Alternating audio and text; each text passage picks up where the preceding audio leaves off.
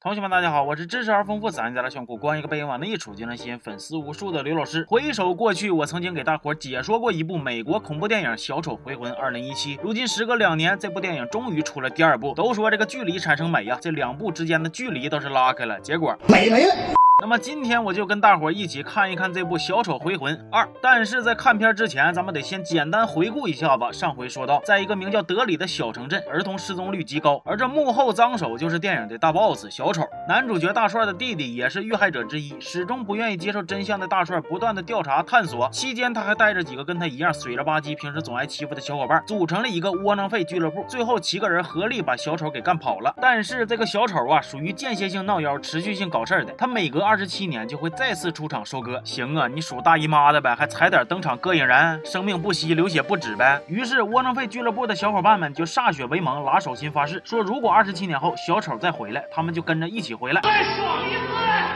而这部《小丑回魂二》讲的就是这二十七年后的故事。话说这二十七年，弹指一挥间，日子一到，小丑就非常准时的出现了。你瞅瞅，是不是比你平时约会等女朋友容易多了？但此时德里已经只剩小黑一个人还留在那儿生活了。当小黑察觉到小丑好像回来了之后，第一时间就给其他的小伙伴们打电话，寻思这咱几个主角不马人干一下子。然而二十七年风云变幻，二十七年星光灿烂，二十七年重塑金身，二十七年铁杵磨针。当年任人宰割的窝囊废俱乐部，如今都已经变成了一个个有头有脸的大人物了。比如说小时候结结巴巴的男主大帅，现如今已经成为了知名编剧，偶尔还会抽空去拯救一下子地球，安抚一下变种。人啥的，不过他一直都写不出好的剧本的结尾，所以很郁闷。小时候就贼能嘚吧嘚的柱子，依旧延续着他极致嘴臭、至尊享受的风格，成为了一名脱口秀演员。小时候重度妈宝还有洁癖的狗蛋，长大之后成为了保险公司的风险分析师，又娶了一个跟他妈一样的媳妇儿，于是正式从妈宝升级为妻管严。团队里唯一的妹子小美，长大之后依然是身段妖娆、花容月貌，嫁了一个好像挺厉害的老公，但是老公却搞家暴。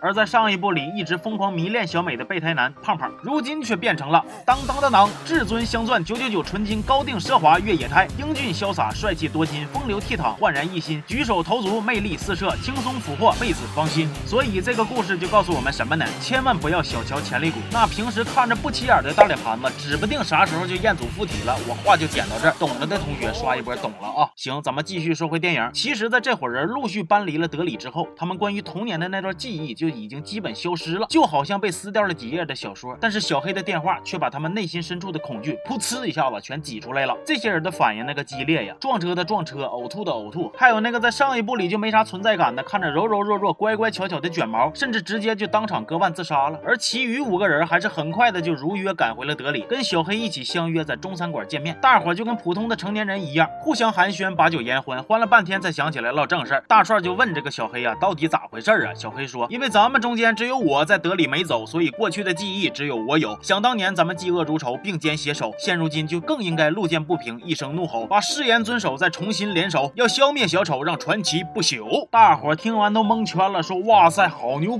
但是我们就有一个问题，你说事儿就说事儿呗，老押什么韵呢？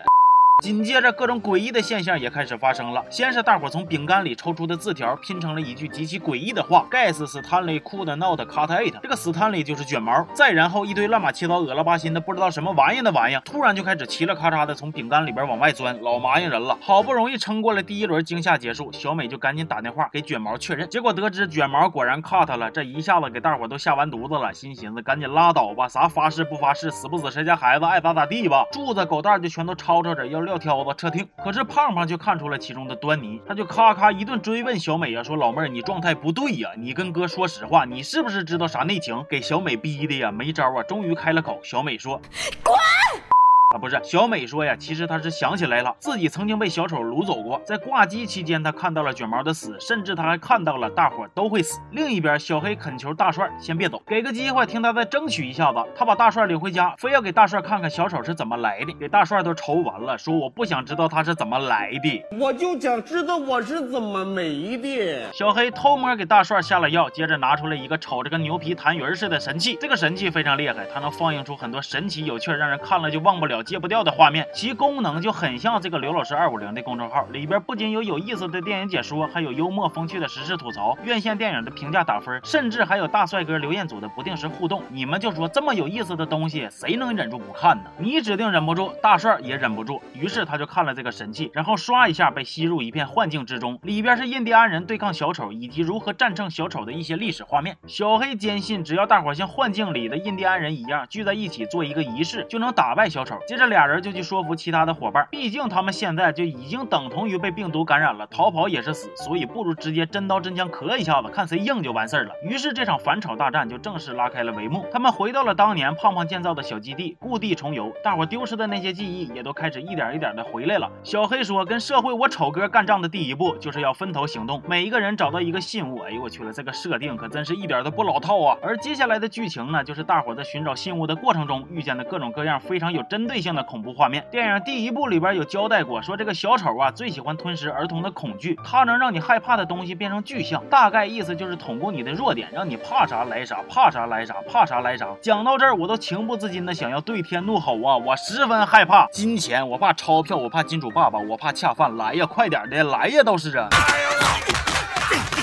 像有洁癖的狗蛋看见的，就是医院里边埋了骨胎、满身流脓还爱玩水的姐们儿；一直对弟弟心怀愧疚的大帅看见的，就是下水道里的他弟弟；迷恋小美的胖胖看见的，就是变成奥运会吉祥物的小美。完了，在第一部里，其实唯独没有说柱子到底是怕啥。到了这一部电影，也算是给出了交代。柱子似乎是在取向这一块被人羞辱过，这也是他最难以启齿的柔弱。而小美回到了老家，除了想起自己小时候被变态老爹支配的恐惧以外，还见到了一个老太太。结果一扭脸，这个老太太就光。不出溜跳出来玩起 cosplay 大变身了，我寻思大娘啊，你这样可真是没有必要啊，那胸都耷拉到肚脐眼了，咱不觉得坠得慌吗？您说你好歹也穿条裤衩子也行啊，那咋就这么热情好客呢？接着大伙陆续回酒店碰头，胖胖看见小美，发现自己都过了这些年了，还是压抑不了心底对女神的悸动，就跟女神甜甜蜜蜜忆往昔。在得知女神其实一直很欣赏自己当年写的情书时，他非常高兴。小美，小美，其实其实我。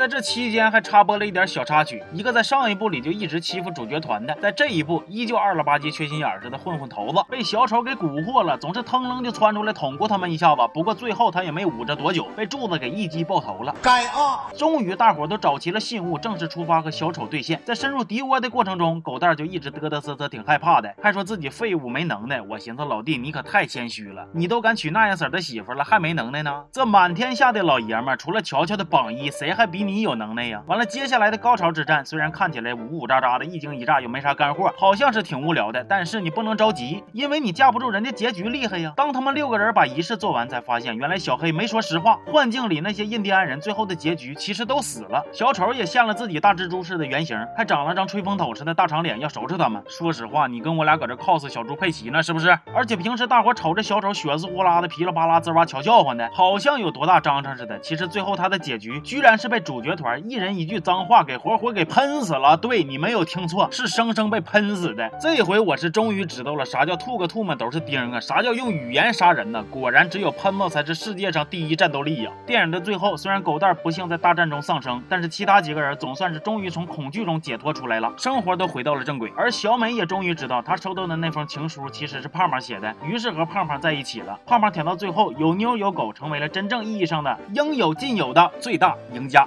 也就是。说小美其实谁都不爱，她爱的只是那首情诗。瞅着没有，同学们，好好学习吧，知识嗷嗷丰富是多么的重要啊！平时能整点四六八句的关键时刻，那还是有用啊。小丑回魂二这部电影豆瓣评分六点四，我个人觉得还是相对客观，因为这一部和第一部相比，其实能明显的感觉到它变得更套路化了。尽管片子里边的镜头画面尺度更大了，更血腥了，但实际上还是詹姆斯盖尔那一套，属实让人审美疲劳。内容上东一嘴西一嘴，啥都想讲一点吧，就导致最后啥都没讲讲明白。而且从故事推进节奏上来说呢，这一部也差点意思。两个多小时的时长不是不可以，但是真没必要。不过当我看完电影又上网上查了一下之后，发现片子里边有几个彩蛋还是挺有意思的。比如电影里边大帅见到古董店的老板，正是原作者史蒂芬金客串的。还有演狗蛋媳妇的，其实和第一部里演他妈的是一个人。当然，最让我惊讶的是啥呢？原来在原著里啊，小丑其实是个母的，而且还怀了孕。这也就是说，你原来以为的社会我丑哥，其实居然是社会我丑姨。上哪说理去？